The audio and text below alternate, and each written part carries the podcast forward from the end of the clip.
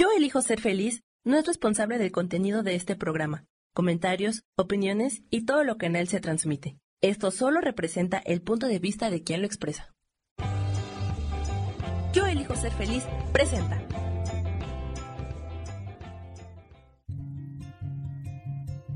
Volver a brillar, volver a sentir vitalidad.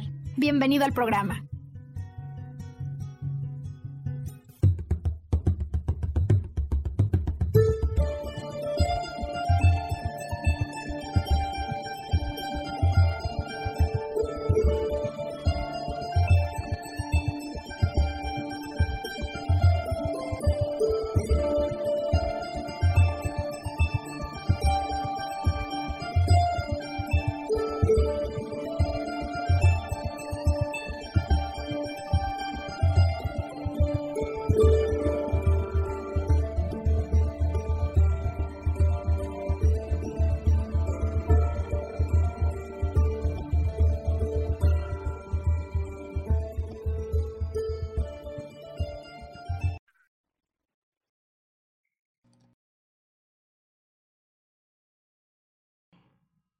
Ocasiones, temporadas en las que nos entra una extraña ansiedad por hacer cosas en forma obsesivo-compulsiva. Desde masticar, comer como locos, lavarnos las manos. Eh, sin embargo, cuando esto supera la temporada y no desaparece, se instala, se le asocia una patología llamada trastorno obsesivo-compulsivo, mejor conocido como T O C. Eh, ¿A qué se debe esto? ¿Cuál es la causa emocional de este problema de comportamiento? Eh, ¿Qué nos dice la descodificación sobre el mismo? Pues bienvenido a nuestro podcast Descodificación y T O C. Mi nombre es Maru Méndez, yo soy maestra en psicología transpersonal y arqueóloga emocional, y estoy feliz de darte la bienvenida a la producción de esta semana, así como dar la bienvenida a nuestro invitado de planta, que ya lo estoy viendo aquí, y por lo mismo te digo gracias, Sergio Cuellar, por acompañarnos en una nueva producción. ¿Cómo estás hoy? No, gracias a ti, Maru, por hacerme descubrir nuevas cosas que todo el mundo podemos tener. En cierta, en cierto grado, mayor o menor medida, creo que todos tenemos alguna cuestión de este tipo. Si nos analizamos y nos observamos, este, tenemos pautas de comportamiento un poco compulsivas, ¿no?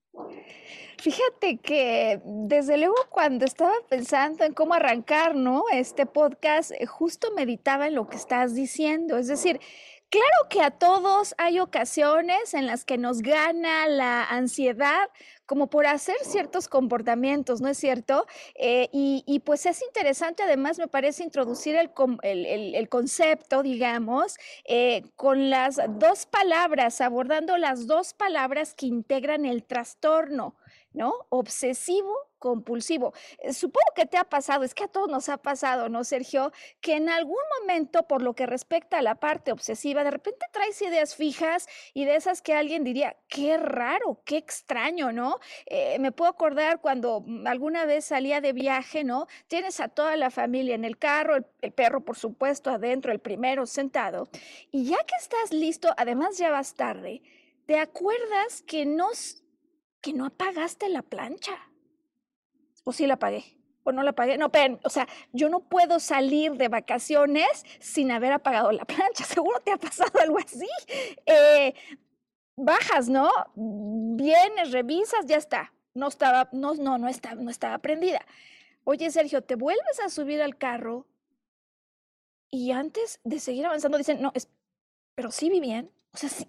Sí, sí me fijé bien, es que no sé ni en qué estoy pensando, creo que no traigo buena concentración, pero no estoy seguro que realmente cuando llegué lo vi desconectado. Es más, es que ni me acuerdo si realmente por seguridad desconecté el cable. Y te vuelves a bajar y, y ¿sabes qué es lo peor del caso? Es que no importa que toda la familia esté arriba del carro desesperada, el perro ladrando, un calor a diablos. En lo que respecta a la cuestión compulsiva, tú sientes la inminente necesidad, como si fuese esto una obligación, de volverte a bajar y volver a revisar. Y puede pasar dos, tres, cuatro, cinco veces. Claro, digo, hombre, suena chistoso, ¿no? Suena simpático. Ahorita nos contarás tú seguro algún ejemplo para empezar. Eh, pero ¿sabes qué pasa, Sergio? Que aquí el problema es que cuando lo que parece simpático se empieza a anclar, se empieza a quedar como un, digamos, comportamiento que no puedo detener, de, de habernos reído de la situación, de verla de manera simpática, divertida. Esto se empieza a tornar en un problema, como el de esta chica que cerca de sus diecisiete años me visita junto con su mamá, porque ya ha llegado a un nivel esto, que no solo es que no lo pueda controlar, sino que, sabes, por el contrario, se está volviendo el hazme reír de la familia, de los amigos, de la clase. Y, y eso además me conecta y me recuerda a un compañero de trabajo, ¿no? Por ahí de mis treinta años, Sergio, que era el hazme reír de la oficina, porque todo el mundo eventualmente se lo encontraba en el baño lavándose las manos y nadie podía entender qué estaba pasando. Así que con una muy especial dedicatoria a las personas que se puedan encontrar en esta situación y que en verdad están batallando porque lo que parecería de risa se vuelve una enorme preocupación que luego no sabes ni cómo detener. Queremos hoy entregar nuestra producción. Sergio, cuéntanos el tuyo. Tú tienes que tener algún ejemplo. Sí, a mí me pasa mucho y sobre todo en época de lluvias. Regularmente ahorita pues con las ventanas abiertas por el calor, ¿no? Pero ya cuando se empiezan a presentar las lluvias en las tardes, este, pues cierras tus ventanas, sobre todo si vas a salir. Y me ha pasado muchas veces que voy a la mitad y cerré la ventana y me tengo que regresar, ¿no? Y entonces me asomo por la planta baja y la veo, ah, no, sí se ve cerrada, me regreso. Y voy a dos cuadras y de repente digo, pero qué tal que no se veía de afuera bien. Entonces tengo que regresarme a ver y a verificar que efectivamente esté cerrada. Y esto es un reflejo este, muy, muy, muy fehaciente, muy, muy claro, ¿no? De cómo es, estas cosas se anclan en nuestra conciencia.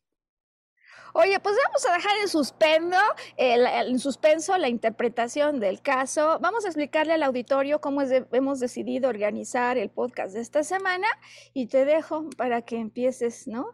Eh, desde luego, hoy Sergio nos viene a platicar una historia eh, y quiero decir, Sergio, a veces eh, algunas personas nos retroalimentan, ¿no? De lo que ocurrió a raíz de la producción y hace unos días tuvimos una bellísima retroalimentación de una, pues, eh, digamos, seguidora, Angie, a quien le agradecemos, ¿no? Desde siempre de corazón, eh, pero qué importante que nos dejen saber que lo que estamos haciendo logra un impacto, porque Angie nos contaba cómo en ese podcast en relación a descodificación de lo que bloquea mi camino al amor, eh, la historia con la que empieza Sergio, que es la historia de Titanic, ¿no? La remonta a ella a la época en la que empiezan sus problemas de bloqueos en pareja y, y tiene una potencia tal la metáfora que se introduce a través de la historia que le ayuda a ella a anclar de mucha mejor manera todo aquello de lo que estuvimos hablando en el podcast. Entonces, gracias Sergio, gracias Angie. Y bueno, pues por supuesto para, para, digamos, no variar en este sentido, dándonos cuenta de lo importante que es esto, y Sergio trae una historia preparada que va a compartir con nosotros que ilustra el trastorno obsesivo-compulsivo. Eh, una vez que acabe, haremos pausa para nuestra producción y al regresar yo te quiero contar cuáles son las vivencias emocionales, las raíces que hay detrás de este trastorno. ¿No? Y desde luego que va a haber aquí variantes, porque a Sergio le gusta revisar si cierra o no la ventana. Yo andaba con esa locura de apagué o no la plancha, pero hay algunos otros eh, que se lavan las manos, como los casos con lo, como los que planteaba yo al, al inicio, o hay algunos otros, fíjate que esto no lo vemos siempre como una obsesión, una compulsión, pero lo puede ser, Sergio. Hay algunos otros que en momentos determinados necesitamos comer, masticar, ñam, ñam, ñam, ñam, algo en ese instante, con obsesión, con compulsión, obligado, ¿no? A hacerlo hasta que me acabe la bolsa de las papas. O hay algunos otros que en momentos tenemos la obsesión, compulsión de acumular, acumular y acumular cosas, que esto Pues nadie nos lo dijo, pero por supuesto que hoy lo vamos a explicar. Tiene una raíz emocional. Así que vamos con la historia, luego las razones y al finalizar traigo para ti dos ejemplos más allá de los que surjan durante nuestro relato. Sergio, yo estoy lista, pluma en mano, lista para ver qué nos vas a contar y cómo vamos a relacionarlo con lo que hoy queremos explicar. Nada, pues esta es una historia basada en una película de mil novecientos noventa y siete, la van a reconocer, la mayoría del público supongo que la habrá visto porque fue muy muy sonada, y básicamente nos cuenta la historia de Melvin Udall. Melvin es un escritor maduro, muy muy muy exitoso, de novelas románticas, que vive en Nueva York, en Manhattan, en un edificio muy muy lujoso, ¿no? ¿Qué es lo que ocurre? Melvin tiene obsesiones por todo, ¿no? Vive solo, este, es una persona pues ya de edad este, madura, eh, y por ejemplo, ilustra en la película cuando va caminando en la calle y no puede pisar las entrecalles de, este, de la banqueta, ¿no? Él tiene que pisar firmemente, ¿no? Se lava las manos cada cinco minutos. Este, tiene una manía del orden, de cómo deben ir acomodados los cubiertos, los vasos, todo cuando se sienta a la mesa. Es decir, prende y apaga la luz varias veces al día para verificar que todo esté bien. Es decir, eh, es una, un, una serie de, de, de detalles que en realidad lo catalogan como una persona con trastorno obsesivo-compulsivo. Y bueno, él mantiene un orden en su vida, ¿no? De esta manera. Es una persona completamente antisocial, es odioso para todo aquel que trata con él, es muy déspota, es despreciable, este, nada educado, pero pues así es su personalidad, ¿no? ¿Qué es lo que ocurre? Que eh, a lo largo de la película nos van ilustrando cómo la única persona que lo soporta es la mesera que lo atiende en el restaurante a donde él va regularmente a desayunar. Y pues esta persona no es otra cosa más que Carol. Carol, la mesera, que ya lo conoce a través del tiempo eh, y que pues le, le, le da el servicio de acuerdo a como a él le gusta, ¿no? Eh, la película nos lleva eh, a un momento en el que un, uno de sus vecinos, que también es conocido de Carol, la mesera, es asaltado y golpeado. Es decir, sufre un trauma con mucha violencia dentro de su departamento. Él es un artista plástico que acaba en el hospital enyesado y con muchas fracturas, ¿no? Eh, A estas alturas de la historia, pues eh, tiene un perrito, un perrito muy, muy simpático que se llama Verdell. Y como no hayan con quién dejarlo, se lo encargan a Melvin por conducto de eh, la mesera, ¿no? Entonces ya verás cómo pues, el perrito, que es muy simpático, pero saca de quicio a Melvin, este, produce unas escenas muy, muy chistosas hasta que desesperado Melvin lo arroja por el cubo de la basura del, de su piso del departamento, ¿no?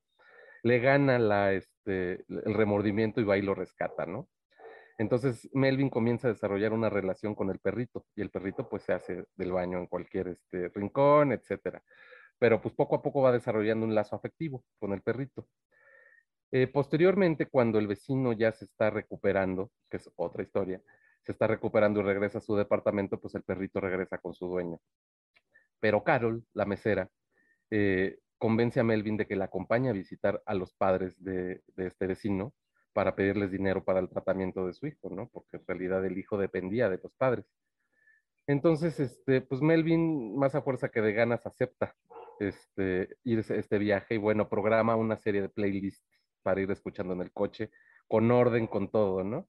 Y la mesera, bueno, es un alma libre, completamente opuesta, ¿no? Entonces ya te verás Este, los enredos en los que se colocan a través de la película cuando sacan de balance y de toda su rutina a esta persona con T O C. Y bueno, realmente eh, la película transcurre en una serie de, de, de eventos desafortunados y afortunados en donde Melvin se da cuenta que se empieza a enamorar de la mesera, ¿sí? Y poco a poco él comienza a reducir estos, estas fobias, estos trastornos obsesivos cuando se siente aceptado. Sí, y este, al final de la película realmente es una escena muy, un escenario muy, muy, muy alentador. ¿Por qué? Porque cuando logra la aceptación de la gente, él baja esas barreras de, de grosero, de, de antisocial, etcétera, y empieza a desarrollar la empatía y empieza a desarrollar una serie de sentimientos este, benévolos, y su, su trastorno empieza a ceder, ¿no? Y estamos hablando de la película, pues, Mejor Imposible, con el grandísimo Jack Nicholson, Este, eh, con, con Greg Kinnear como el vecino y Helen Hunt como la mesera, ¿no? Es una película muy, muy recomendable. Obviamente exagera todos los, este, los, los, los síntomas del trastorno obsesivo-compulsivo, pero ahí podemos vernos reflejados en muchísimas de las cosas que pueden ocurrir en nuestra vida. Y no es otra cosa más que la falta de aceptación de la gente, lo que, lo, lo que este, nos deja como moraleja esta película, ¿no?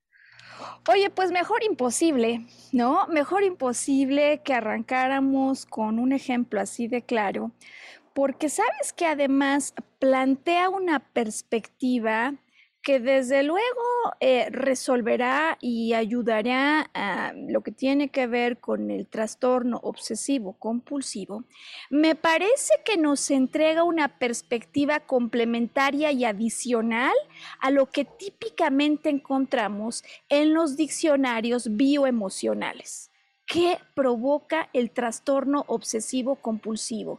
¿Por qué digo que esta cuestión de la aceptación y el propio amor, ¿no?, que él siente que recibe de otros, esta sensación donde el rechazo que, que le perseguía desaparece, tiene que ver con el T O C?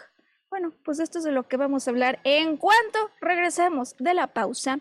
No sin antes, Sergio, auditorio, aprovechar la oportunidad para explicar que a partir del segundo viernes de junio, me parece que es junio diez, este podcast, Volver a Brillar, comenzará sus transmisiones por nuestro propio canal, Canal Independiente, que tiene el nombre de Arqueología Emocional con Maru Méndez. Es un canal de YouTube a través del cual comenzaremos estas transmisiones, seguiremos con ellas, por supuesto, semanalmente los viernes, eh, y también a través de Facebook Live, porque hay algunas personas a las que les gusta la mecánica de Facebook para chatear en ese momento.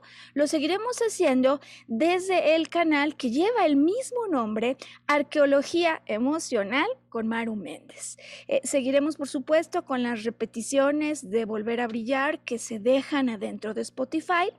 Y, y bueno, esto, eh, desde luego agradeciendo reiteradamente a Rubén Carreón y al equipo de Yo Elijo Ser Feliz por esta gran temporada que para mí significó mi inicio en todo este tipo de temas y materias. Hubo una época, Sergio, y no mucho tiempo atrás, en la que yo ni siquiera me animaba a ponerme frente a la cámara y a compartir esto que conozco y que además gozo mucho, eh, pues poder entregar a personas que podrían estar en una enorme necesidad de este tipo, no solo de ejemplos, sino de los conceptos que hay atrás, volviéndolos que, digamos, resulten eh, cosas sencillas, ¿no? Eso me gusta, que lo complejo se pueda volver sencillo de entender y que pueda tener un impacto para las personas.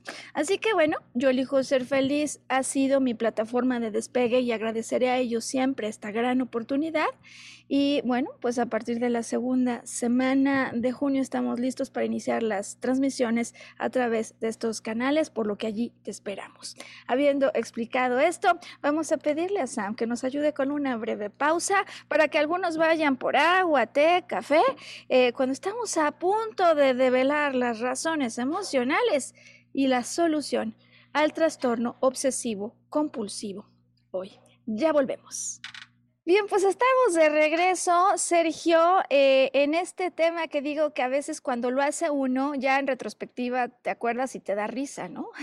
Parece, oye, pues estaba loco en ese momento, ¿qué me pasaba? Pero el asunto no es tan de risa, decíamos, para algunas personas que quizás, Sergio, auditorio, lo primero que hoy me gustaría explicarles es que hay un sentido detrás de lo que parece sin sentido. El sentido que hay detrás de eso que hago en forma repetitiva y con esta imperiosa necesidad de volverlo a hacer para asegurarme que sí hubieran quedado bien las cosas, es un sentido de adaptación, como todo programa, padecimiento, ¿no? De acuerdo con la descodificación, nuestros padecimientos, nuestros trastornos de comportamiento provienen de un programa o una solución de adaptación. Y fíjate si no hace sentido lógico esto, Sergio. El sentido es aliviar un malestar para ya no pensar en un conflicto que cada vez que regresa a mí me provoca estas dos cosas, angustia y culpabilidad. La solución es poner el alivio a un malestar debido a que cada que pienso en un conflicto, que no es que tenga cada cinco minutos, sino que lo voy repitiendo en mi mente así, eh, me provoca angustia y ansiedad. El problema, Sergio, es que el programa de adaptación que debería venir a ayudar y a resolver el malestar, en una gran, eh, digamos, con una gran frecuencia, provoca que se aumente la culpabilidad, porque te puedes imaginar el que está el compañero, ¿no? Me acuerdo perfecto, en el baño lavándose las manos, digo, me acuerdo perfecto de lo que me contaba, ¿no? eh, si no se siente culpable cuando otros voltean y se le quedan viendo y no acaban de creer lo que están viendo, porque su lavado era no solo una cosa de que entro, me las lavo y salgo, no, su lavado era una cuestión llamativa. Entonces imagínate si no se va a sentir culpable que alguien vea, se le quede viendo, le diga, oye, ¿estás bien? Pues por supuesto que esto puede retroalimentar una sensación de culpabilidad. Y digo que si podemos hacerlos a un lado de la escena que parecería cómica, esta sensación de culpabilidad y de angustia, Sergio, tiene una raíz. Como tú sabes, y como muchas personas vinculadas ya con temas de descodificación saben, siempre iniciamos buscando la última vez que sentiste esto. Pero ¿sabes cuál es el problema en T O C, Sergio? Que de hecho es un, es un problema que también se hace extensivo a otros problemas de comportamiento. Aquí el problema es que si tú les preguntas cuándo fue la última vez, te van a decir muchas veces, no, pues siempre. O sea, ¿cuándo fue la última vez? Ayer, y la anterior, antier, y la anterior, el día anterior, antier, ¿no? Entonces, parecen algunos momentos que el primer obstáculo a resolver para descodificar un problema de trastorno de comportamiento obsesivo, compulsivo, es que es difícil que uno se fije en alguna imagen. Pero nosotros sabemos que para descodificar, lo que tengo que hacer es bajar de la videoteca de mis recuerdos, de mis memorias, un instante, porque es ese instante, esa impresión de alto impacto, la que en cuanto yo vea y me pueda meter a ella, me va a ayudar a explicar esto que está pasando. ¿Cuál es entonces la imagen que vamos a buscar? Fíjate esto interesantísimo, Sergio. Yo necesito que quien está viviendo un trastorno obsesivo compulsivo me pueda ayudar a bajar de la nube, de esa videoteca de sus memorias, un instante, una imagen, un evento, un acontecimiento donde lo que vivió al mismo tiempo en la misma escena fue, por un lado, la vivencia de separación y por otro, la vivencia de repugnancia. Es decir, por un lado, el malestar, la angustia, trata de resolver, ¿verdad? Eh, lo que además de esa ansiedad me provoca culpabilidad.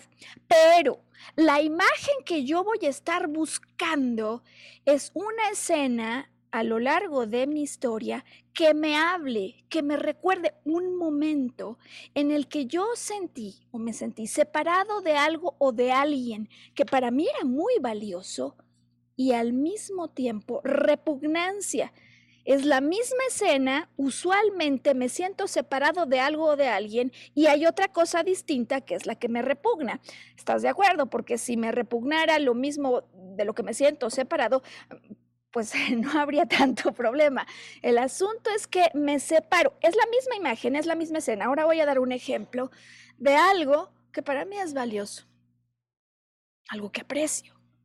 Y al mismo tiempo siento repugnancia en la misma escena. Vamos al primer ejemplo que, ¿sabes? Este, desde luego, arrancamos, ¿sabes? Poquito a poco, empezamos con una vivencia temporal y este ejemplo solo es como para abrir boca en relación al, al ejemplo para quien vive la vivencia de manera sostenida. La vivencia temporal, y que digo que hasta simpática a muchos les puede resultar, eh, me ocurre a mí. Es el ejemplo que hoy quiero yo citar. En, en una época, ¿sabes?, en la que trabajaba con un jefe durísimo, del que me parece que en algunas ocasiones previas he hablado. Pero no importa, si no, si no lo has escuchado, no importa. Este es el caso y, y la cuestión. Este es un jefe que regañaba a todos. Por supuesto, nunca nada podía estar a la altura de sus expectativas, y esta era una temporada en la que inconscientemente mis relaciones con los hombres eran como reflejos de la figura con el padre ideal, ¿sabes? ¿No? Entonces, ahora, digamos, más allá de sentir que podía perder el trabajo, ¿no? Eso no, no lo sentía yo en ese momento. Para mí lo que era muy doloroso era sentirme separada de él, que, que no es que ocurriera así tácitamente, sino que para mí la sensación era tal cual cuando de alguna manera él me regañaba, ¿no? Caos total. Lo que eventualmente me empezó a llevar a abrir un poco más la vista. Y te puedes imaginar, desde luego, en el padre ideal o en la figura de la autoridad ideal, pues siempre uno lo ve con una tremenda admiración y reverencia, pero como cualquier ser humano, pues siempre hay cosas eh, admirables y, y otras no tanto. Entonces, lo que me empezó a mí a ocurrir con este jefe es que lo que se había, digamos, eh, convertido primero en una gran admiración, a, ta, a base de tanto regaño eh, y de tantos desencuentros por cosas que en realidad me parecía que no, que no valían la pena, ¿sabes? Que, que, que el estallido se provocaba fuera de toda razón o... pues algo justificable realmente, y no sé si hubiera verdaderamente algo justificable para esos estallidos.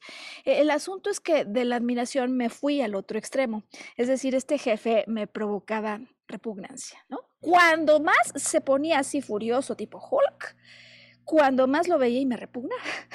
Es verdad esto.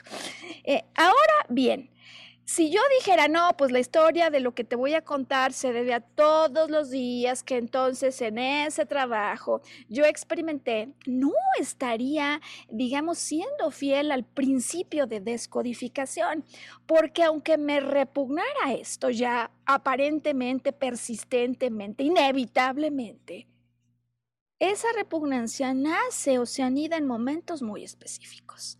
Vamos aquí entonces, Sergio Auditorio, a la imagen de ese momento, a la escena que quiero yo compartir. Eh, ¿En qué terreno ocurre eso que in, in, in, o sea, inmediatamente cuando yo escucho repugnancia y separación viene a mí?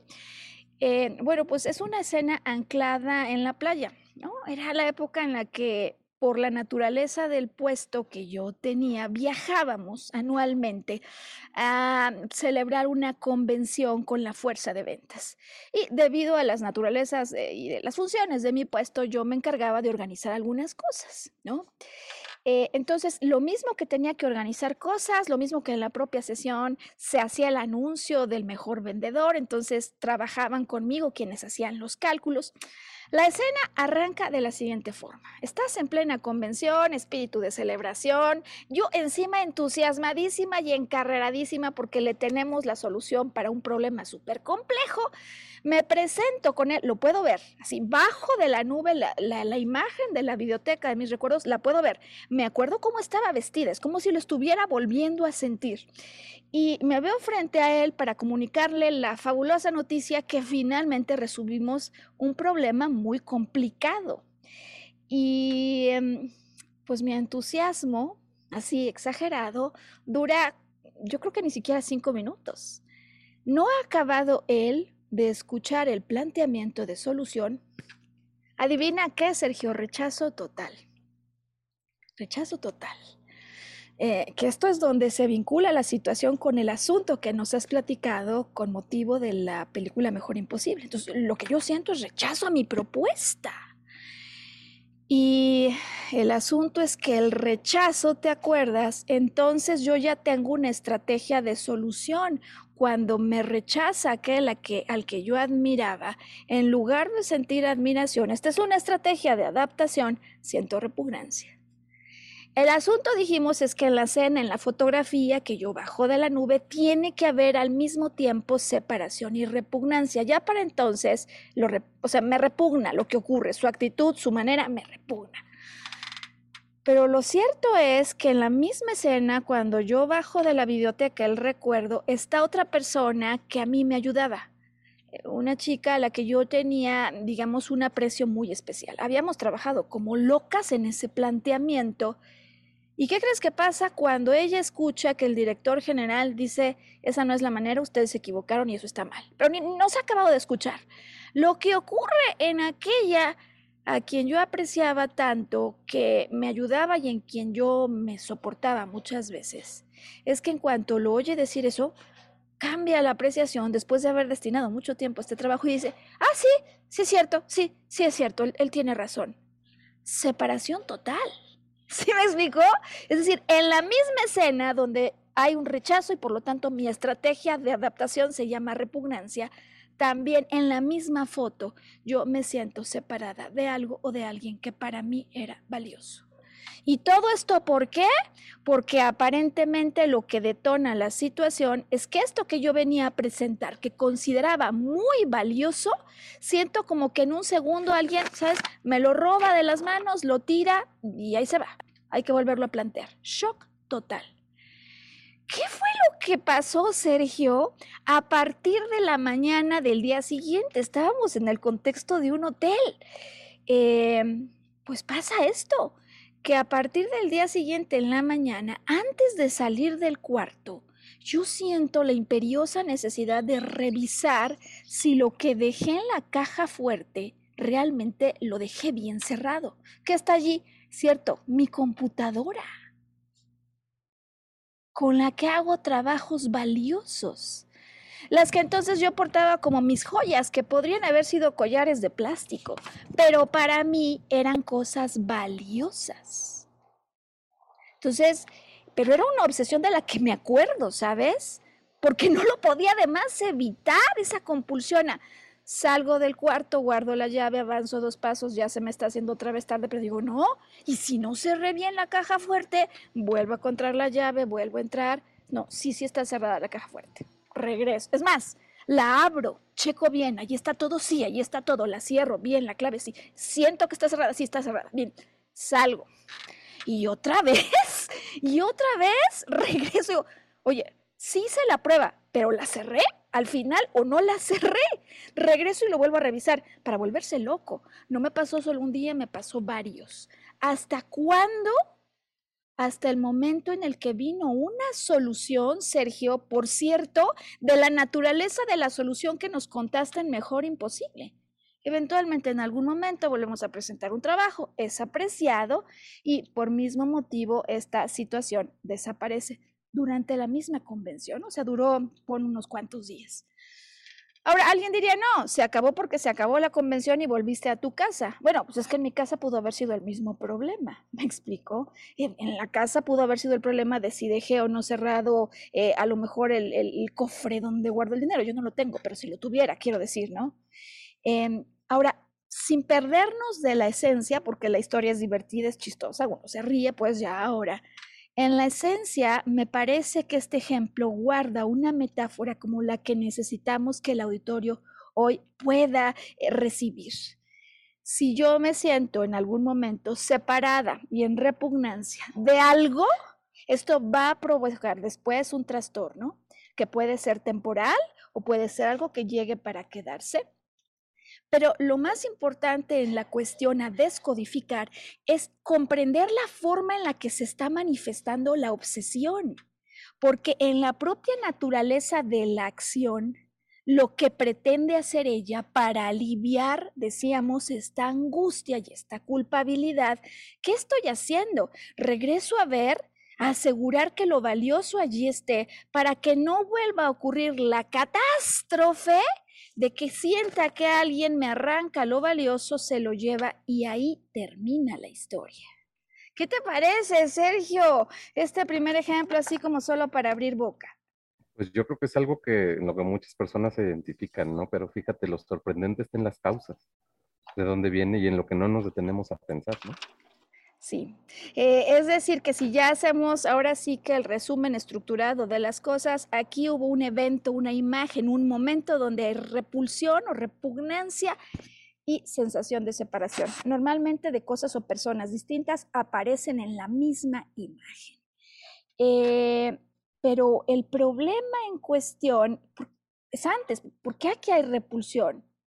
¿Por qué aquí hay rechazo? Porque si yo no entiendo lo que provoca la sensación de rechazo, esto se va a seguir provocando, esto se va a seguir produciendo.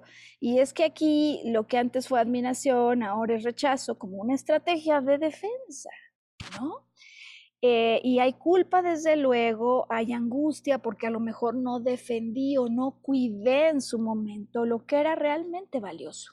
Atención, verificadores, ¿no? De estos a los que nos gusta bajar, revisar treinta, cuarenta veces la misma cosa. Porque lo que estoy tratando de evitar con esta estrategia de solución es que se vuelva a producir una catástrofe, que no me roben mis cosas valiosas, o cualquier catástrofe, eh, digamos, en el sentido que la imagen con la que conectas te va a venir a comunicar. Ahora bien, este es un ejemplo, decía que me pasó por una temporada y no siguió pasando, no siguió pasando, dejé el hotel, mi vida continuó bien. Este no es el caso siempre. Esto solo nos sirve para introducir el ejemplo de esa persona que decía que me visitó en alguna ocasión con su mamá, una joven de diecisiete años, quien sentía la imperiosa necesidad de lavarse las manos continuamente. ¿En qué consiste la historia? ¿Cómo lo descodificamos? Hablaremos de esto justo al regresar de la pausa, eh, no sin antes pedirle a Sam que nos ayude a poner datos de contacto y a recordar a nuestro auditorio el nombre del canal independiente en YouTube, en Facebook, desde los cuales a partir de la segunda semana de junio estaremos transmitiendo ya nuestras producciones de manera independiente. Arqueología Emocional con Maru Méndez. Allí te esperamos. Vamos a la pausa, Sam, porque la siguiente historia eh, va a decir quítate que ahí te voy a la primera. Hoy, descodificación y toque. ¿Cómo vamos, Sergio? Ya teniendo en mente lo que hay detrás del trastorno obsesivo-compulsivo, ¿alguna pista sobre lo que puede pasar cuando vas a cerrar la ventana de la recámara? No, pues es, hay algo detrás de todo esto, ¿no? Y más sobre todo cuando, cuando trabajas, ¿no? Por ejemplo, yo tengo una amiga muy, muy querida con la que trabajaba y siempre se refiere de, ya sabes, mi toque. Y es que todo tiene que estar alineado perfectamente, ¿no? Y te vuelves realmente un esclavo, un, este, un obseso de, de, de toda la cuestión visual, pero en realidad sí hay algo detrás que te está este, llevando a todo esto y no es otra cosa más que lo que nos acabas de explicar. Y sabes que allí, en donde está la obsesión, está la solución, ahí está el código que necesitamos descifrar, porque si ella necesita alinear imperiosamente todo, la pregunta es, ¿cuándo fue la primera vez que algo se desalineó? ¿Cuál es ese recuerdo, esa vivencia, que además está impregnado por una escena en la que yo viví, sentí repugnancia y al mismo tiempo separación? Así es como hacemos para descodificar esto. Eh, vamos viendo entonces el siguiente ejemplo y vamos a mencionar algunos otros ejemplos de obsesiones típicas, ¿no? Eh, como esta en particular, lavarse las manos. Fíjate que el ejemplo que ahora comparto eh, decía que se da porque gracias a Dios, y ahora me van a entender por qué, digo gracias a Dios, viene a verme mamá e hija. Resulta que las obsesiones, estas compulsivas, que se presentan desde muy temprano en la vida, me refiero a prácticamente desde que se acuerdan, siempre tienen un primer acontecimiento. Pero uno dice, como tan pequeño el niño, es que ni se acuerda de ese primer acontecimiento. Bueno, pues cuando este trastorno obsesivo, compulsivo o TOC, se empieza a registrar desde que el niño o la niña son pequeños. Estamos hablando en general, ¿no? Más o menos siete años. Pues si desde antes de que esto ocurra, esa edad, yo ya estoy con este TOC, algo tiene que ocurrir mucho tiempo atrás. Eh, hay planteamientos en descodificación biológica que hablan de problemas ancestrales, ¿no? Eh, tercera o cuarta generación, y nadie dice que no, ¿eh? Es decir, que algo pudo haber ocurrido en las memorias familiares del árbol, eh, por ahí de la abuela, por ejemplo, de la chica, de la bisabuela, ¿no? Eh, sin embargo, yo quisiera compartir mi experiencia en el tema, porque muchas veces buscando en el árbol nos olvidamos de estudiar a la persona que está viviendo esta situación, o a lo que ocurrió desde su concepción, donde muchas veces tenemos muy buenas pistas para poder entender lo que está ocurriendo. Con base entonces en este planteamiento, Sergio Auditorio, de si el problema que yo trato de resolver lavándome las manos me va a liberar de una angustia y de alguna culpa, la pregunta es, ¿qué es eso que estoy tratando de limpiar? ¿Cuál es esa mancha? Y bueno, se ha visto repetidamente en los casos de T O C, cuando la obsesión es lavarse las manos, que puede haber una situación en relación a manchas de sangre. Esto lo sabemos y puede ser esencial. ¿Por qué? Porque si yo empiezo a trabajar con ella y le pregunto, a ver, ya dijimos que en estos casos, pues la última vez que pasó esto, pues puede haber sido hace cinco minutos, ¿no? Eh, ayer, antier. Entonces, la consistencia del problema podría no ayudarme o no ser, digamos, tan buen recurso. Yo lo que en estos casos donde me dicen siempre voy a buscar son exacerbaciones. Momentos donde de hecho ella e incluso toda la familia se acuerdan que ocurrió esto, pero de manera exagerada. ¿Cuál es esa memoria que viene a ti cuando al conectar con tu videoteca y pedir que baje la imagen? Lo que le pedimos a tu mente es que nos ayude a seleccionar una vivencia en particular donde al mismo tiempo, ¿te acuerdas? En general, te hayas sentido en repugnancia y al mismo tiempo en separación de algo. Y fíjate que para ella vienen dos imágenes, dos escenas que desde luego nos empiezan a anticipar lo que está pasando, pero a tomar en consideración que si el problema ocurre desde antes de eso, hombre, eso nos va a explicar, nos va a dar una trama y de hecho nos puede ser súper útil para entender la conclusión inicial a la que alguien llegó a raíz de las, digamos, sensaciones de repugnancia y rechazo. Sí nos va a ayudar, pero necesitamos, indispensable, volver a la primera escena, que es la que guarda el conflicto central que hemos venido a resolver, la persona que está viviendo esto. Bueno, la situación en cuestión es que ella recuerda, por supuesto, como de pequeña, digamos, en su historia, hay un momento fuerte cuando sus papás deciden cambiarse a una casa por satélite. Para quienes vivimos en el entorno de la Ciudad de México, satélite es como un estado distinto, ¿no? Que, que a lo mejor el problema no es la distancia, eh, entonces no estaban estos puentes que conectan ahora mucho más rápido, sino que para ella la escena es una escena de separación de sus primas, a las que quería muchísimo y que en la misma sensación de, de separación de lo que quería cuando se lo comunican, está la imagen de alguien eh, que um, al regañarla constantemente, para ella es como imagen o representación de repugnancia, ¿no? Al mismo tiempo me avisan que me voy a separar y quien me lo avisa es una autoridad que me repugna porque se la pasa rechazándome, me, se la pasa regañándome. Bueno, hay otra escena más que recuerda, y de hecho toda la familia, cómo ocurre con motivo del movimiento a la secundaria. Y me platican, oye, es que cuando se, se cambia a secundaria, esto es una locura, es un desquicie. Eh, ¿Qué pasó en esa secundaria? Sino que había una fuerte orientación a, digamos, la disciplina que podríamos incluso eh, catalogar como ella lo vive, como ella lo percibe, puede que no, puede que sí, pero lo importante es cómo lo percibe, como autoritaria. Entonces hay una, fíjate cómo eh, empieza a repetirse, ¿no, Sergio?, en estos ejemplos el patrón de la autoridad, que de alguna manera me repugna. ¿Por qué? Porque no me siento aceptado, o lo que hago a veces no es lo suficiente, siempre hay errores. En esta escuela el error se ve como algo inaceptable y ella lo ve así en esta escuela, puede ser que no sea en esta escuela ni todos los días, sino un día en particular cuando llega con una tarea que preparó con esmero y la profesora frente a todos se burla de ella. Burla que genera repugnancia, pero risa de los compañeros que le hace sentir separada de aquellos a los que ella quería.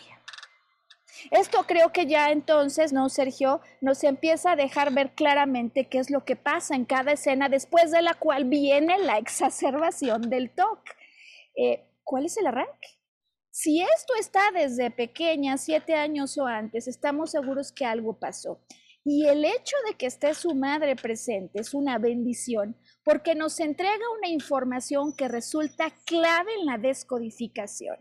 Si se está lavando las manos, tuvo que haber ocurrido una mancha antes y ya dijimos que si se lava uno las manos, esta obsesión se ha observado tradicional y típicamente asociada a una imagen de mancha de sangre. Por cierto, la chica me dice, Sergio, que no soporta la sangre, no soporta verla. ¿Qué pasó? Y cuando hablamos entonces de una memoria, para que ahora la mamá sea la que baje de la biblioteca, de la nube de sus recuerdos, una escena de impacto. ¿Qué estamos buscando? Y vamos a recordar los cuatro principios que hay detrás de descodificación. Una escena en la que se vivió una amenaza que no se vio venir, ante la cual yo no puedo encontrar una solución y lo vivo en soledad. Pues ocurre que recuerda a la mamá ese día cuando está en su casa, está esperando que venga la niña, está poniendo las cosas, la cuna, es una hija súper deseada. Eh, resulta, Sergio, que se cae. La mamá se cae, ¿no? Se, se quiere apoyar, ya sabes, cuando medio te vas rebalando, te, te detienes y al tratar de detenerse no lo logra, se cae. Esta caída, Sergio, ¿a dónde crees que nos va a llevar? Ya, te, te voy a poner las pistas. Manchas, sangre, embarazo. Eh, se cae. ¿Qué crees que pasa? No lo sé. O sea, algún este, adelanto del parto, alguna sí. cosa así. Eh, vienen algunas manchas de sangre. El problema es que esto, imagínate la, la doble sensación que provocan en la mamá. Eh, aquí en esta ocasión, fíjate, interesante, la mancha de sangre es algo que le repugna ver. ¿Por qué? Porque le hace pensar, es decir, hay una interpretación inmediata de esto que me repugna ver, me repugna, pero no, no porque me repugne ver sangre, así nada más, sino porque me repugna y no lo soporto ante la amenaza de separación que esto me puede traer con lo que yo más quiero. Y me parece que esto además nos ayuda hoy a especificar que la separación ni siquiera ha ocurrido, pues está dentro de su mamá, pero es la sola percepción de la amenaza la que le hace sentir por un lado separada y por el otro una fuerte repugnancia con lo que está observando, no soporta ver eso, que encima, Sergio, le angustia y le genera culpa.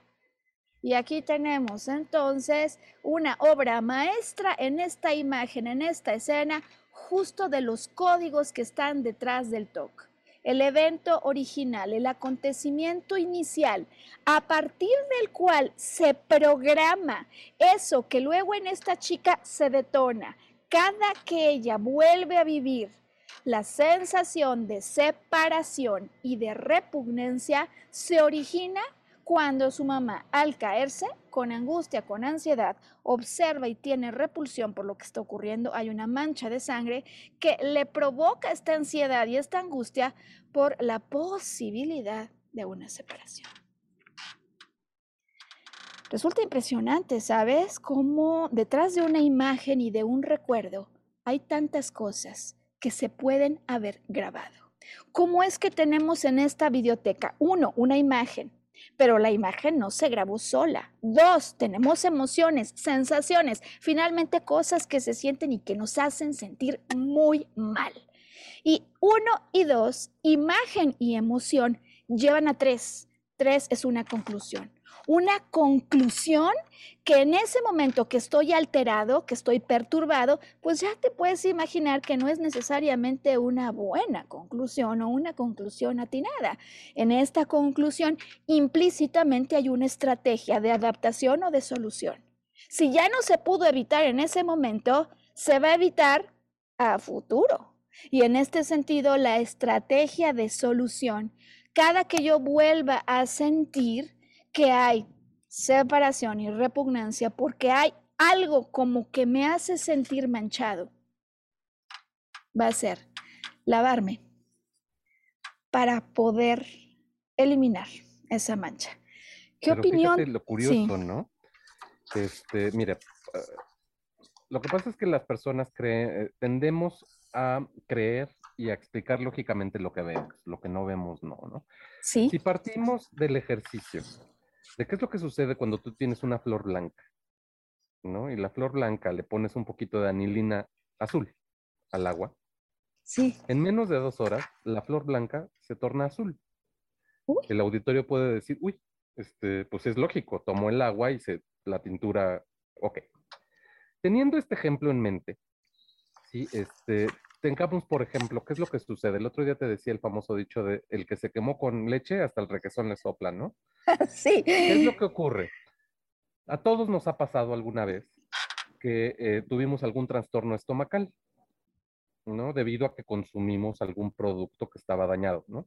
¿Y qué es lo que nos pasa? El mismo cuerpo imprime ese código y durante un tiempo no quieres pero ni oler, ¿no? Sí. Eh, aquello que te provocó, ¿no? Sí, es un, sí. Es un código de autopreservación que tiene el cuerpo, ¿no? Claro. ¿Por qué? Porque se imprimió esa memoria este, de ese momento en donde lo pasaste muy mal, en donde tu cuerpo sintió una agresión y bueno, te enfermaste del estómago, ¿no? A mí me ha pasado con albóndigas, donde un tiempo no quiero volver a oír hablar de albóndigas. Me pasó con el salmón, que hasta la fecha, pues sí me lo como, pero me recuerda un momento muy desagradable de, de, de una sensación bastante este, desagradable para mi cuerpo, ¿no? Bueno, con este ejemplo, ¿qué es lo que ocurre si regresamos a ese momento, ¿sí? En el que se imprimen esos códigos, se le agrega a la historia esa anilina, ¿no? Nosotros no somos conscientes. Sin embargo, ese código, ese evento desafortunado quedó grabado en nuestro inconsciente. Entonces, a veces, por ejemplo, eh, eh, aún estando dentro del vientre materno, queda esa información y no sabemos de dónde viene todo esto, ¿no?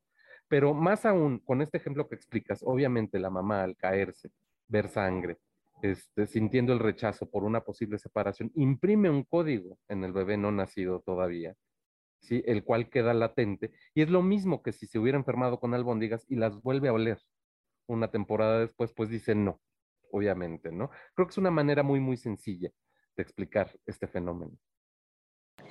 Mira, sin duda me parece que todos los ejemplos que sumemos pueden ayudar a las personas a reconocer qué es lo que está ocurriendo, porque detrás de la obsesión hay una causa raíz. Parece que no se entiende, parece irracional, pero nada lo es. Eh, atención, limpiadores en general, entonces, Sergio, porque esta gente que limpia todo durante el trastorno obsesivo-compulsivo, desde luego ya sabemos que lleva un conflicto de mancha y suciedad. Eh, hay quienes dicen, este yo todavía no me ha tocado verlo, pero en general se dice que el conflicto de mancha y suciedad, así como en el caso del agua, está ligado con sangre, en el caso de los limpiadores en general, está generado esa anilina de la que hablabas por abusos recibidos o heredados en el árbol generacional, transgeneracional. ¿Y no te parece interesante esto? Sí, completamente. Ahora bien, hay otro tipo de obsesiones, ¿no? Decía al inicio del podcast que hay obsesiones como aquellos a los que de repente algo nos da por acumular y acumular y acumular.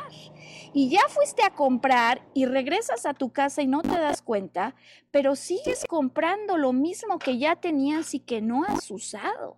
Acumulación que entonces, fíjate si no es interesante la metáfora, nos habla de aquellos que mediante ella están buscando como estrategia de solución el poder asegurarse que se quedan con algo que les es vital.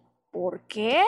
Porque en el pasado vivieron algún acontecimiento donde se tuvieron que desprender de lo vital, y aquí lo clave en T O C, no solo es que me tuve que desprender de algo vital, que ahora estoy solucionando o compensando, sino que en la escena que marcó ese momento hubo, ya sabemos, al mismo tiempo estos dos conflictos, algo que me repugna y una separación. Eso que me repugna y esa separación, además, ¿no? Como si fuera un matiz adicional en el cuadro, eh, me van a generar culpa y ansiedad y angustia y yo quiero repararla. ¿Cómo la voy a reparar?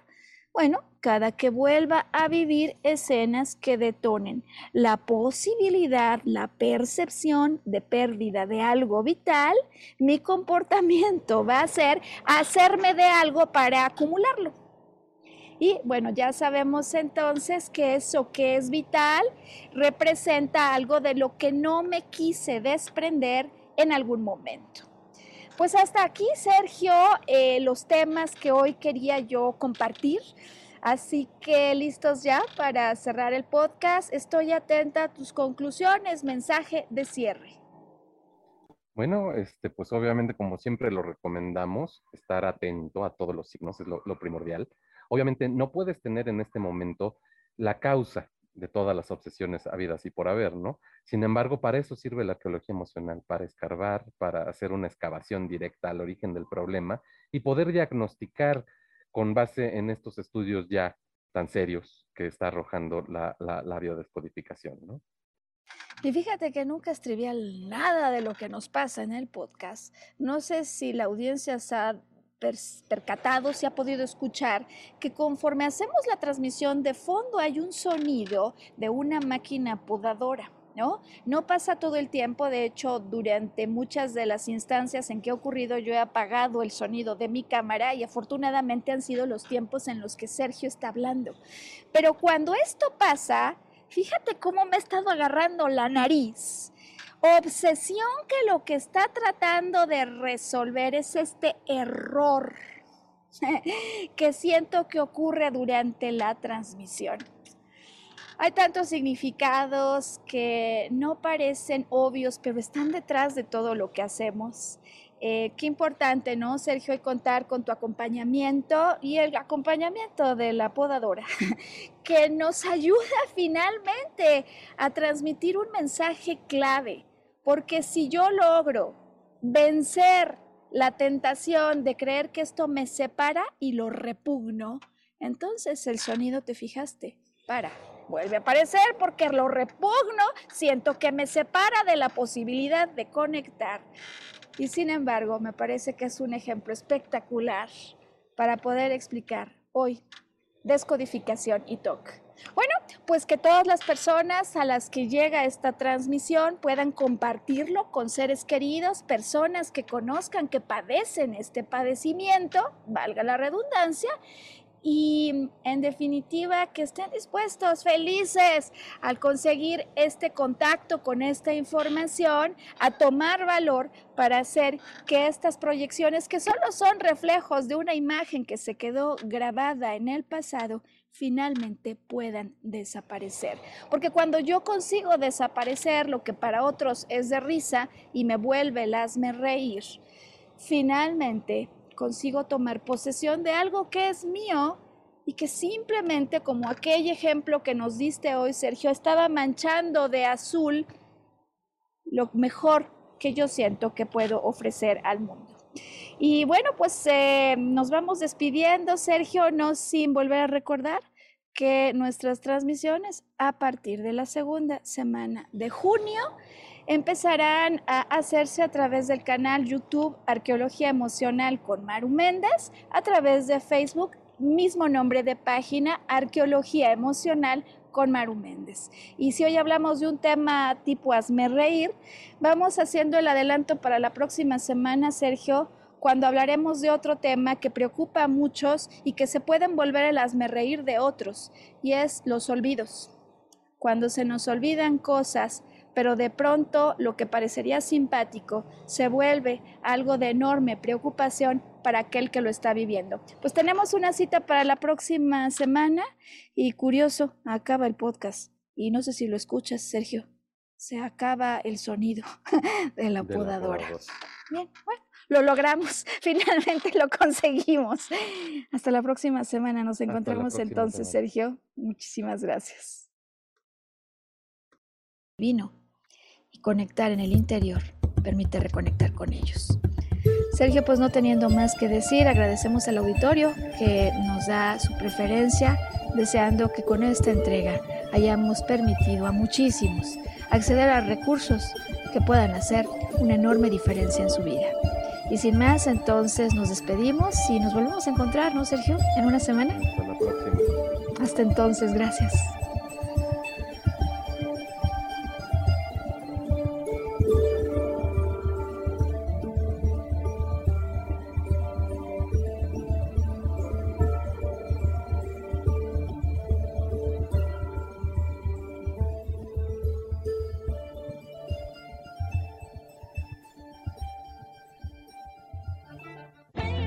Yo Elijo Ser Feliz presentó.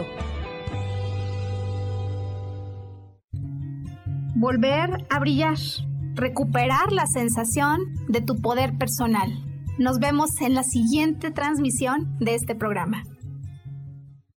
Esta fue una producción de Yo Elijo Ser Feliz. Derechos reservados.